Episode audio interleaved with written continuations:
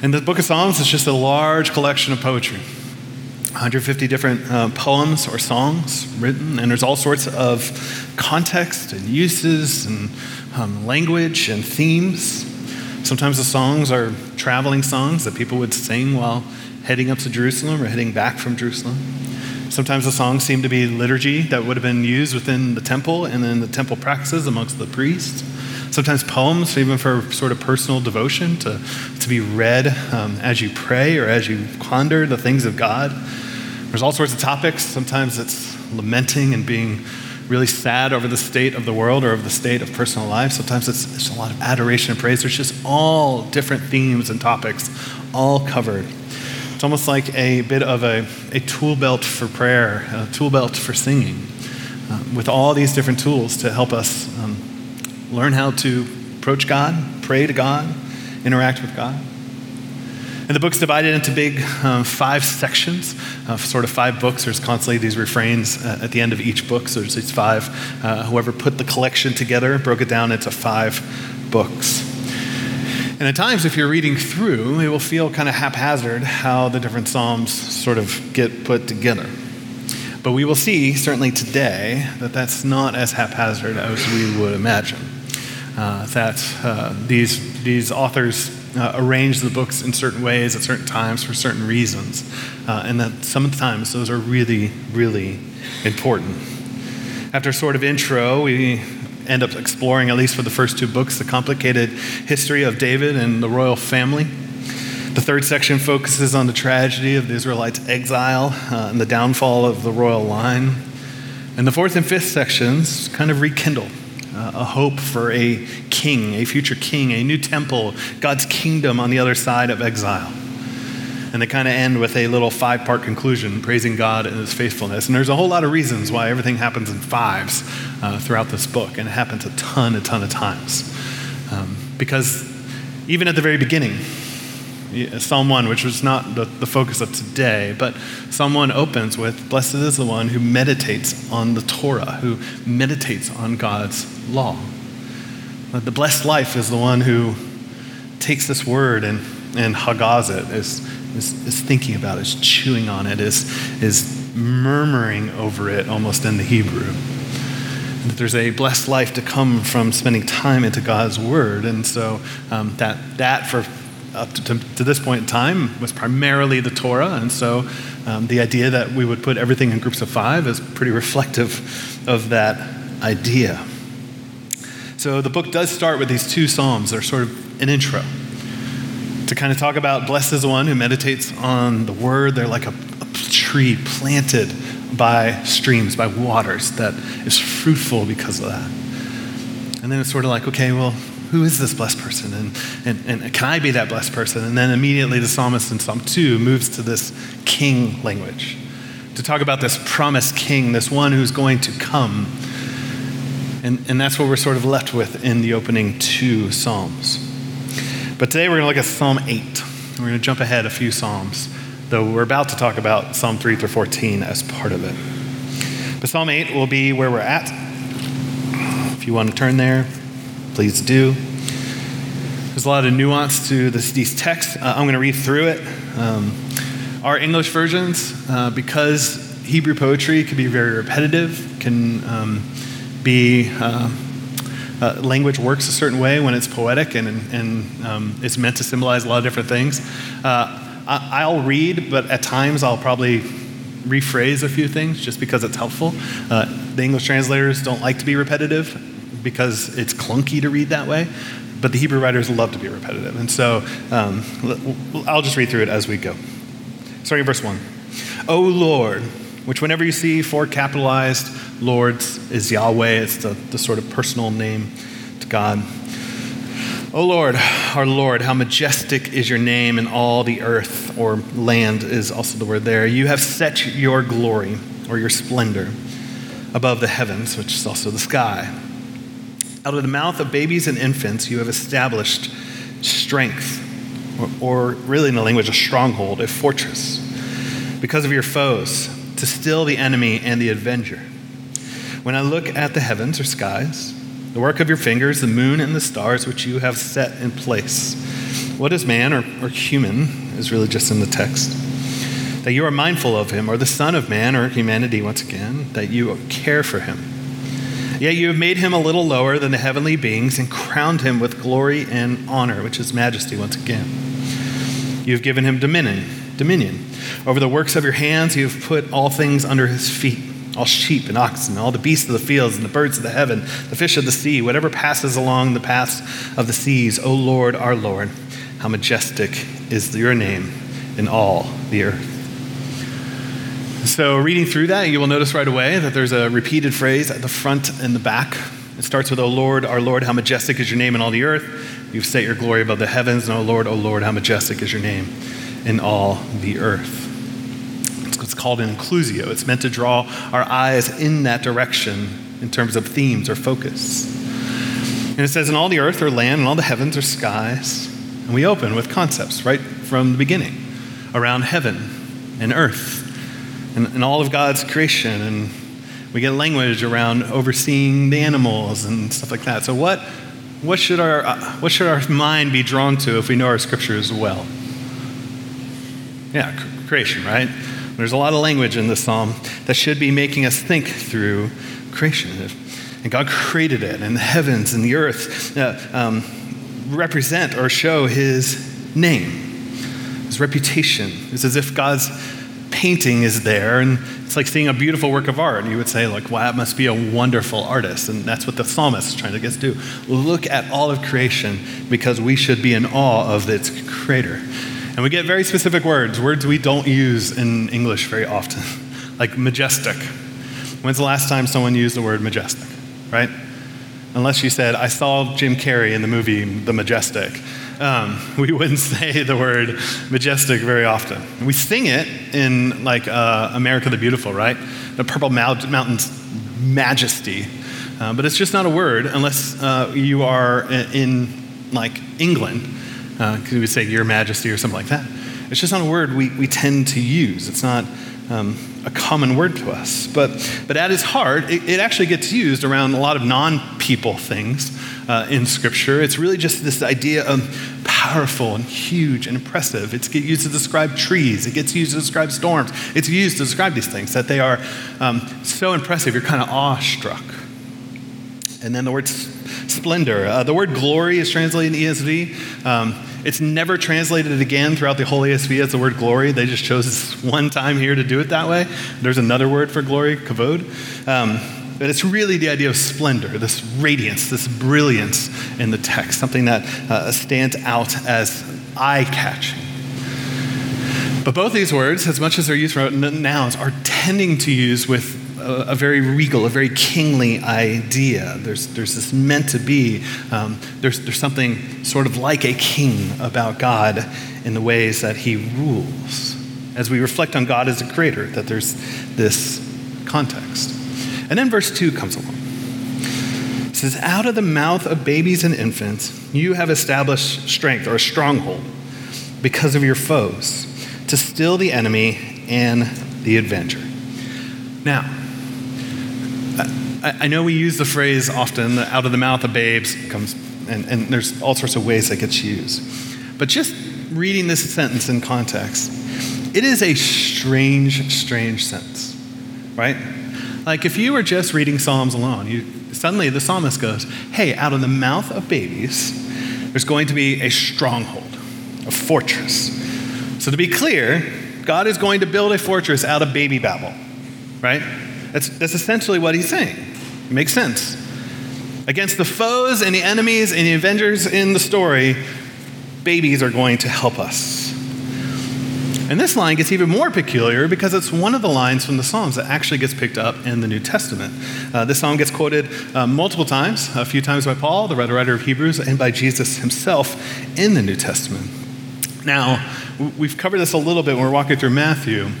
When someone quotes something in the New Testament, instead of copying and pasting all the context, because writing on scrolls is extremely expensive, uh, they would include a line, and often it would be meant to include the context. Almost every time that happens, the, the context is actually at play. And we, we saw that a little bit walking through Matthew, and we'll see that certainly more as we continue.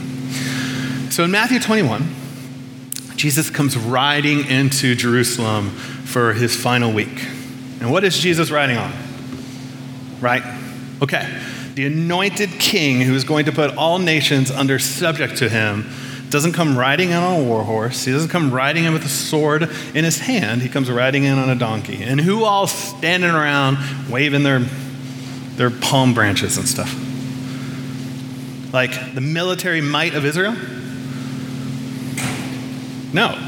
Like a bunch of peasants, a bunch of regular Joe Schmoes and, and women and children and the afflicted. You find people that are, are, are, are, wanting healing and all these other things. That's, that's the picture that we have in this wonderful, and we, we preached on this a couple years ago, this wonderful picture of Jesus riding into town.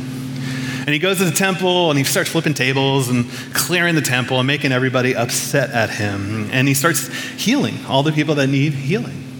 And people start breaking out in song. Children start singing, and they start singing things like, Hosanna to the Son of David. They're saying, Save us, Lord, please, the Son of David, which is implied the Messiah. And eventually, the scribes, some of the, the, the, law leaders in this moment, they say to him, this is uh, 21 verse 16, Do you hear what these are saying? Referring to the kids, the children. These scribes are taking offense. Hey, these kids are running around thinking that you're going to help them and be this kind of king. This is silly. Jesus, do you hear this? And Jesus said to them, Yes. Have you never read? To the scribes, whose job is to read for a living, he goes, Do you have you never read? Out of the mouth of babes or infants and nursing babies, you have prepared praise. Now, is it Jesus just reaching into the grab bag of the Old Testament for one verse that just happens to relate to babes that were crying out? And also, did you notice that there's wording that's a little bit different if you have Psalm 8 in front of you? Let me briefly address the wording. So, sometimes these Psalms are super um, poetic and wonderful. Today's going to be a little bit technical. Um, which leave it to Chris to make a psalm technical, but I think it's extremely uh, fascinating what's actually going on in the psalm. And so, um, at some point, you had the Old Testament in Hebrew. And eventually, some people come along before Jesus' time and say, hey, uh, there's a lot of Jews in the Greek world. We need to translate it into Greek because some of them aren't learning Hebrew very well. And so they translate it into Greek. It's called the Septuagint. Now, when every translator comes along, and this happens in English all the time, you get to weird phrases and you're like, it doesn't make total sense. How do we word that differently? In Septuagint, they did that. It came to out of the mouths of babes. So they get to this weird line where they're like, hey, out of babies is going to come the fortress of God. And they're like, that doesn't make total sense. So let's rephrase it. And out of the mouth of babes comes praise. God's, God's going to build praise. And that makes sense. That's what comes out of mouths. Uh, and, and God could build his fortress in praise. Maybe that's a stronghold of some sort, but that's what they do in the Septuagint. Now, at some point, you have this online, and, and they decide to change it. Now, we don't know specifically whether Jesus spoke Greek or not.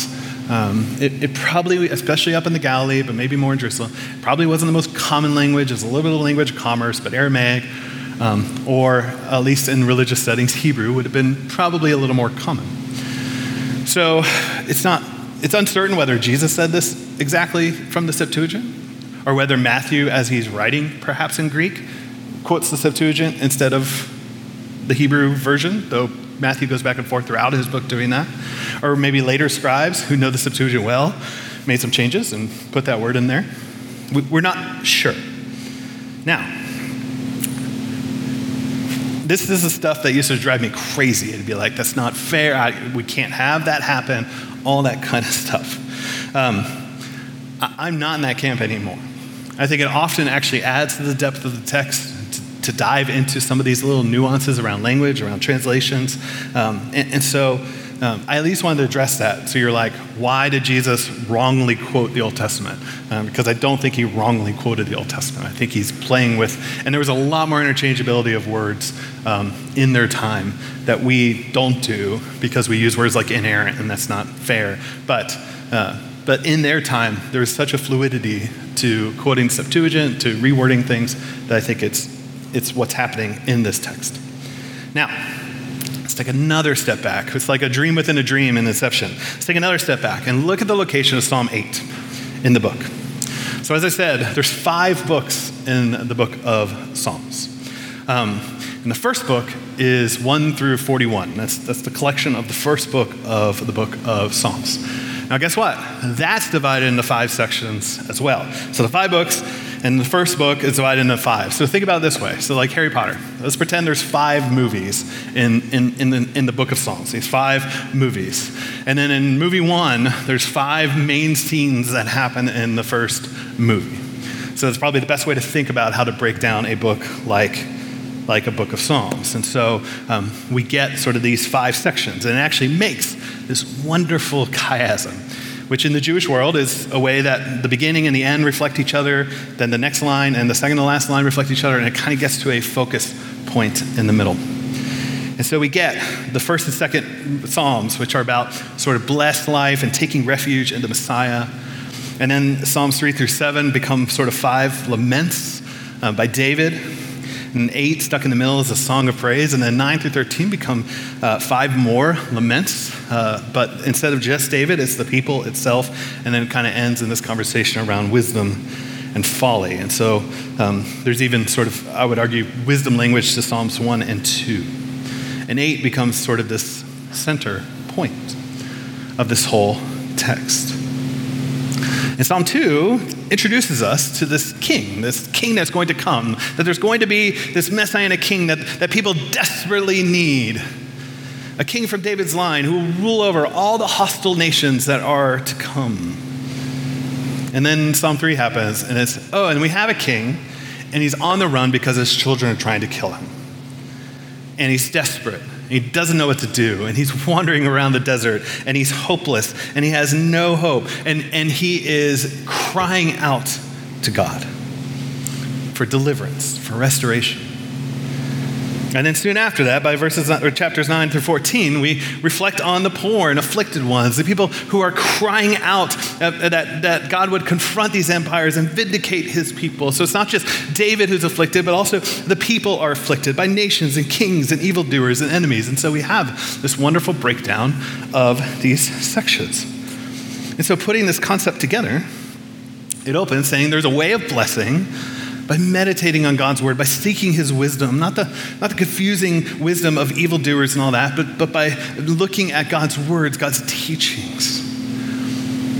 And, and, and in that, there's also still this promised king to come who's coming to take care of the oppressive powers of this world. And at the end of Psalm 2, we almost expect the rest of the book to be like, and here's how he's going to do it. He's going to bring a sword in his hand. He's going to kill everyone who gets in his way. He's going to destroy his enemies.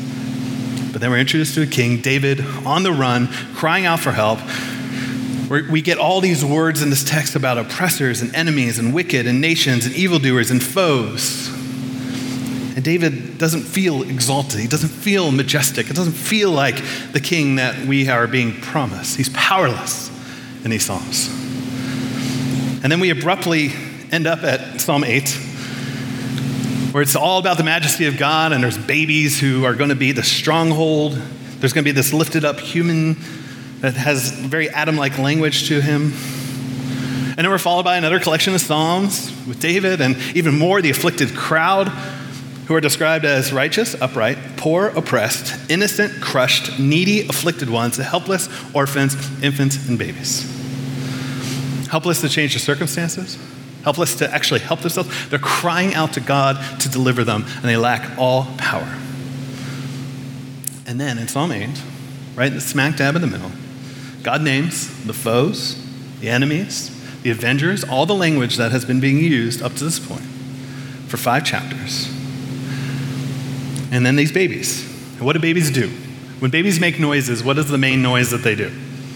They cry, right? It's just what babies do. I mean, they, they, they make little noises too, coos and stuff like that. But the thing you remember is the cry. They cry. And they're, they're helpless. That's why they do it. They don't have a way to express it. They, something's bothering them and they cry. That's what, that's what happens. And I think this is the, in the image, almost like a riddle that the psalmist picks up on. This is there. And the helpless picture of the cry of a baby that God actually meets the afflicted ones who have no power to save themselves, who have no power to help themselves, and what, but other than to call out. And he promises to deliver and to become a refuge. And I think it keeps getting unpacked as you go. Uh, because there's more. They get to rule themselves because then the psalmist goes, But let's look at creation. And he says, Let's look. When I look to your heavens, the work of your fingers, the moon and stars, you set all these things in place. They're, they're majestic things. They're, they are the heavens. They're wonderful. Uh, throughout the rest of the Psalms, they're like, Look to the heavens to, to see just how splendid and wonderful uh, is God. And, and, and then we look at the humans. and what is man? What is man that you are even mindful of him? And the Son of Man that you would take care of. Once again, going back to Genesis 1, it, it's so fascinating because you have God create all these majestic things in Scripture the heavens and the earth and the seas and all these amazing things. And then when he gets to God, how does God actually make man by chapter 2? Like physically, what does he do? He gets dirt out of the ground and he makes man. Everything else he makes just speaking and it just happens. And then we zoom in on humanity and it's like God took some dirt and he formed you. It's, it's meant to be this unique thing. Yet we've, you've made him a little lower than the heavenly beings. So, God, you didn't make him like these majestic creatures, these angels that we have seen the skies open up like Isaiah, and, and, and you haven't made him like the gods in the heavens. Yet, you crowned him with glory and honor. These dirt people, puny and powerless dirt people compared to the cosmic Elohim, the cosmic gods, the cosmic heavenly hosts, and yet, God, you elevate the dirt creature to do the task over all of creation. You've given him dominion over the works of your hand. You have put all things under your feet all sheep and oxen, the beasts of the fields, the birds of the heavens, the fish of the sea, whatever passes along the path of the sea. So, this is certainly Genesis 1 imagery continuing. Dominion and authority has been given over to, of all of creation, to this created being, man, humanity. God, why are you mindful of that? The majesty and splendor in verse 1, the, the majesty and splendor of God, the King of the universe, introduced at the beginning of the poem.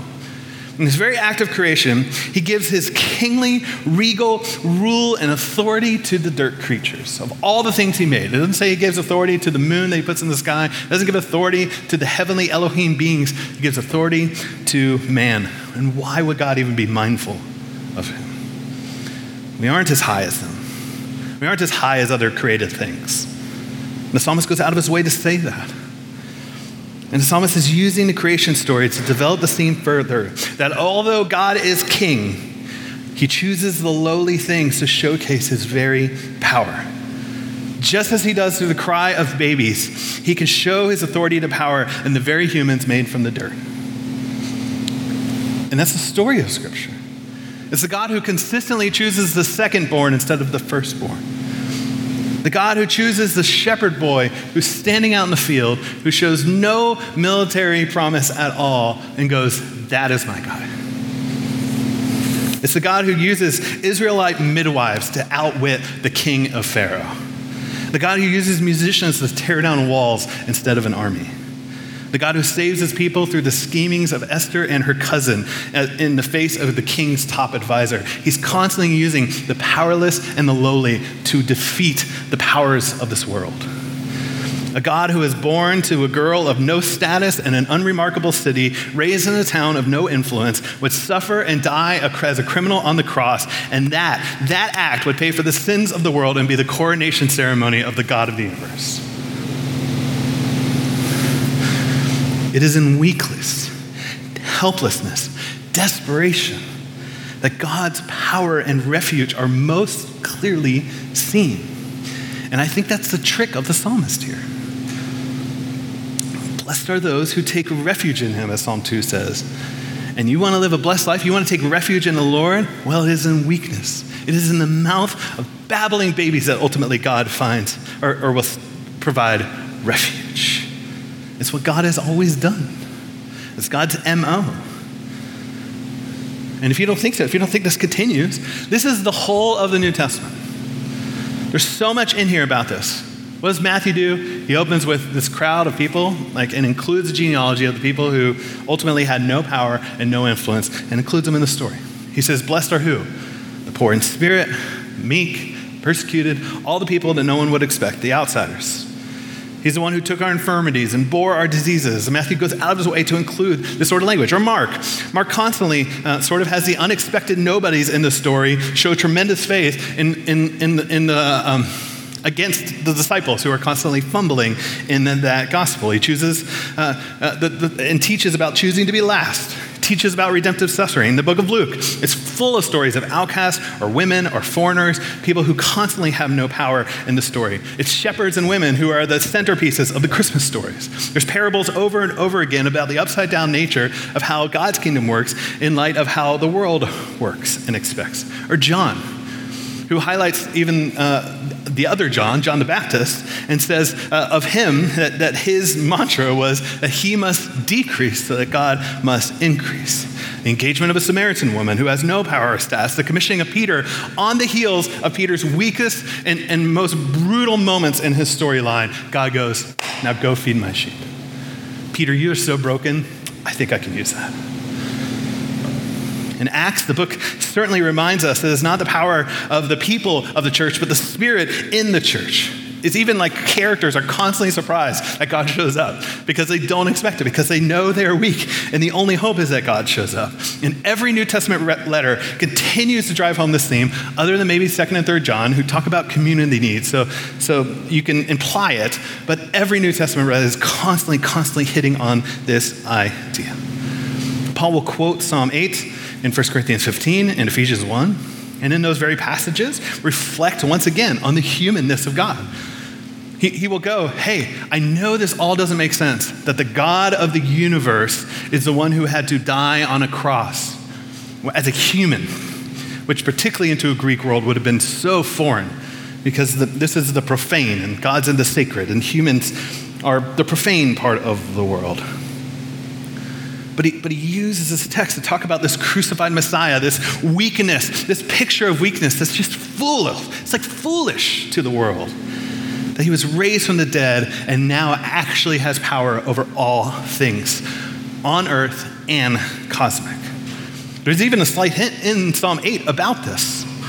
Because the human Adam is, is told, hey, um, you're going to have power over all the things created by God's hands. And then it goes on to list all the animals and stuff like that. But previously in this text, it said all the things created by God's hand, which includes all the heavenly beings earlier in the text. And I think Paul goes, yes, Psalm 8 makes sense to me now. Like, I thought I kind of knew, but now I know. And it's good news to this world. It accomplishes that, that in weakness is ultimate victory. And just like David is the one given refuge in his weakness in the story, that the invitation is that others would find refuge by crying out as well, right? We have the David part, God showing, look, I show up in people's weakness. And in the story of everybody else's weakness, Paul does the same thing in 1 Corinthians 15 by saying, look, and Jesus had victory through his death, got up out of the grave. He's the first fruits of that. Ultimately, that's the picture of, of weakness. Let's quote Psalm 8. Now we get to participate in the same thing. It's good news. God chooses the weak, poor, and afflicted. So, will we embrace this? That's the harder question. Um, I've, I've always loved um, 2 Corinthians 12. Uh, there's just so much of the language there. But if you've ever read, I, I doubt you've heard a sermon series on 2 Corinthians. Um, maybe you have. But the whole book is about suffering and weakness. And so, particularly here in America, it's just not themes we love to preach on. Uh, churches just don't cover it a lot. But we, we get a few verses that become like the coffee cup, put them everywhere kind of verses. Um, and 2 Corinthians 11 into 12 is just one of those sections. But there's a lot of nuance in the Greek of how we translate. And so um, I'm, I'm going to use Richard Lenski's translation, who's just a linguist person who, who does a good job with this. Starting at verse 11, or starting at the end of 11 into 12. I'll jump around a little bit. If it is necessary to continue boasting, I will boast of things, of those things which show my weakness. Therefore, to keep me from being too elated or conceited, uh, I think is the ESV, a thorn in my flesh was given to me, a messenger of Satan to knock me out, to keep me from being too elated. Three times I have appealed to the Lord concerning this, that it might depart from me. And he said to me, My grace is sufficient for you, for your power is brought to its end in weakness. Is a very different way to hear that verse. All the more gladly then will I boast in my weaknesses, than that, that the power of Christ, not mine, may tabernacle amongst me. It's the word sometimes it's come to rest, or, or the ESV will use, but it's actually the word that's constantly used in the New Testament around God tabernacling, God finding a dwelling place upon me. Therefore, I take delight in weaknesses, in insults, in necessities, in persecutions, in calamities for the sake of Christ. For when I am weak, then I am strong. Question is do we actually operate that way? Or do we live in a world of self sufficiency, self powered, self directed, self managed, self comforted, in a world of self, self, self. And we will gladly say, yes, I mean, I have my quiet time in the morning, I trust in God and these things, and yet live a life that is full of busy. It's full of seeking all sorts of comforts besides God. Look, I'm for counseling. But it should start with going, God, I need help. And the follow up to that might be, and part of that will be seeking counseling from others and seeking care. But do we go there first? God, my finances are a wreck versus I need a financial advisor as my first step. God, I am powerless. I am powerless right. I am feeble. I am humble. I don't know. And the only strength I possibly have is yours. And is that our posture? Because God says that's the heart posture He's looking for. he says God, God opposes the proud. And He gives grace to the humble. Not the humble braggers, but the people who are truly sitting there contrite hearts going, God, I don't, I don't have anything apart from you. Like, I, am like a babbling baby. I, I, I need you. Marva Dawn, who um, she was a pastor and um, wrote a, a series of books, but she had a lot of physical infirmities throughout her life. She says, Some days I'm thoroughly exhausted with all the strain of trying to manage with arthritic hands, a crippled leg, a blind eye, a deaf ear, kidneys functioning around 70%, dead uh, uh, intestinal and stomach nerves, resulting in no uh, peristalsis, pain left over from cancer and jaw surgeries, the imminent uh, possibility of losing vision in my remaining eye, and now the possibility that the bone dropping from the fusion of the foot will continue generating sores that will eventually necessitate amputation. And this isn't the whole list. Does God really need me to be this weak? And she says, Yes. I believe that, though I don't understand it. That part of our human weakness is to recognize that the workings of God are hidden, mysterious, beyond our human comprehension. And in the midst of unknowing, however, God comes afresh with his new tabernacle, new dwelling. And it's the invitation of the kingdom that's upside down, ever challenging, beautiful kingdom, where we walk in and go, I am the biggest of sinners in the room. Like if people knew my life, oh, but Christ is out of me on the cross. I don't need to run and hide. I don't need to live in shame. And I can own my weakness. I can own my struggles.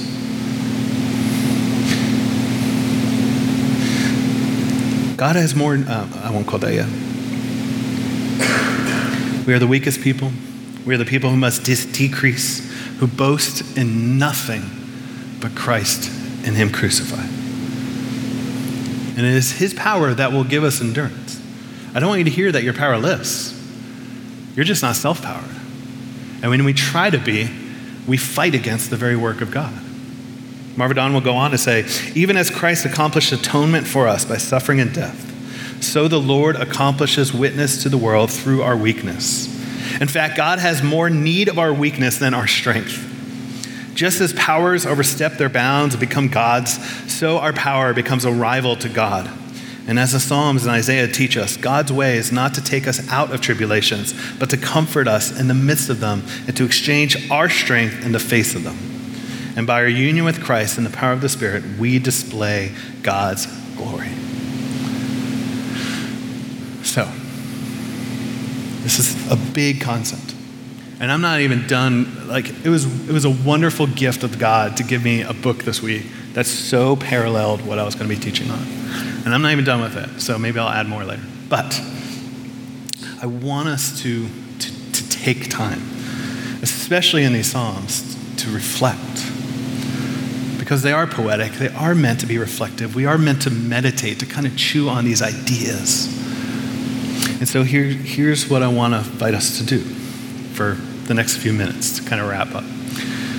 I, I want us to spend time reflecting, praying, and, and I want to invite you. There's something to posture that, that matters. Now, if you don't want to do this, that's fine, but I want to invite you into it. Because at some point, they're sort of like, what is the posture of people who are just crying out to God? And I would imagine they're sitting here just like this like, God, I I have nothing. I have nothing to bring you, and I'm hopeless. I, I don't even know what to do or where to turn. I'm weak and I'm frail. And so I want to invite us to pray open handed, hands in front of you, knowing that whatever you have is a gift from God, anyways. That we bring nothing to a table, that we come to Jesus, even as Jesus teaches, like children. That our faith would be almost childlike, knowing, I, I, I don't, I don't even know what to bring you, God. Because anything I have is yours and that we would be weak in front of the God of the universe, knowing that it is in his weakness, in our weakness, that he is strong. So I'm going to read through a few prayers. I invite us to close our eyes, to have our hands open in front of us, and to receive these words.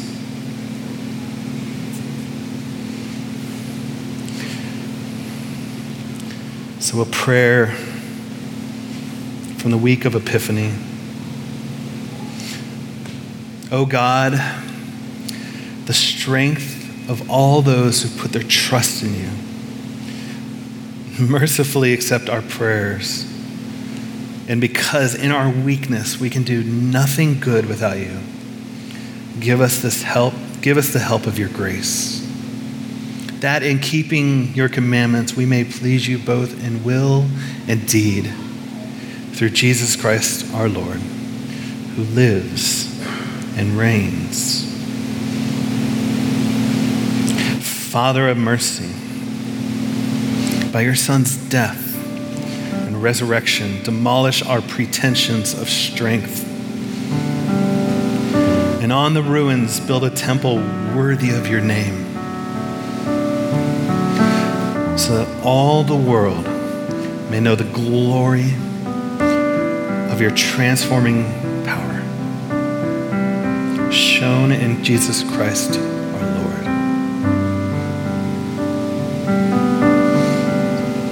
God, I make myself nothing with thee. I make thee the entire sacrifice of my pride, of the vanity which has possessed me up to the present. Help my weak beginning keep from me the occasions of my falling. Turn my eyes that I see not vanity, but that I see only thee. And I see myself before thee. It will be then that I shall know that I who what I am and who you are. Jesus born in a stable, fled to Egypt. 30 years of his life in a shop as a craftsman, suffering hunger, thirst, weariness. He's poor, scorned, and abject. Teaches heaven, no one listens. All the great and the wise pursue him, take him, and make him suffer frightful torments, and they treat him like a slave, make him die between two thieves, after having preferred a thief to him. That was the life that Jesus chose, and God, we have we have a horror at the slightest humiliation. God, let us compare our life to that of your Son. Let us remember that He is the master and we are the slaves and servants. Can we, with justice, feel contempt for others and dwell on our faults when we are full of them ourselves? Let us commence to walk on the road which Jesus Christ has marked for us, since it is the only one which can lead to Him. And Lord, high and holy and meek and lowly. You've brought me to the valley of vision where I live in the depths but see you in the heights. Hemmed in by mountains of sin, I behold your glory. Let me learn by paradox that the way down is the way up, that to be low is to be high that the broken heart is the healed heart, that the contrite spirit is the rejoicing spirit, that the repenting soul is the victorious soul, that to have nothing is to possess all, and that to bear the cross is to wear the crown, that to give is to receive And that the valley is the place also of vision. Lord, in the daytime stars can be seen the deepest wells. And the deeper the wells, the brighter thy stars shine. So let me find thy light in the darkness, thy life in my death, the joy in my sorrow, your grace in my sin your riches in my poverty, your glory in my valley.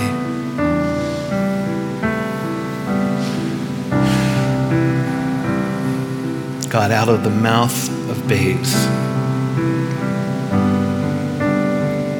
we find refuge. God, out of lowly man, that we wouldn't even expect you to be mindful of, you crown Jesus and you crown us over all your creation.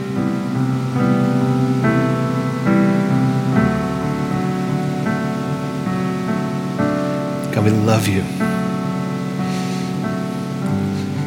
That your kingdom is so upside down.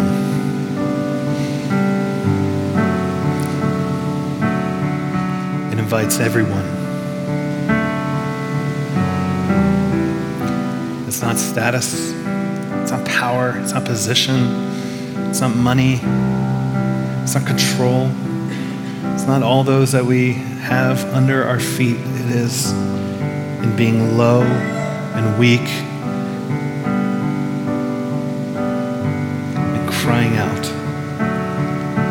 you dwell and showcase your power the most. So, God, tune our heart for that. Pray all this in your name.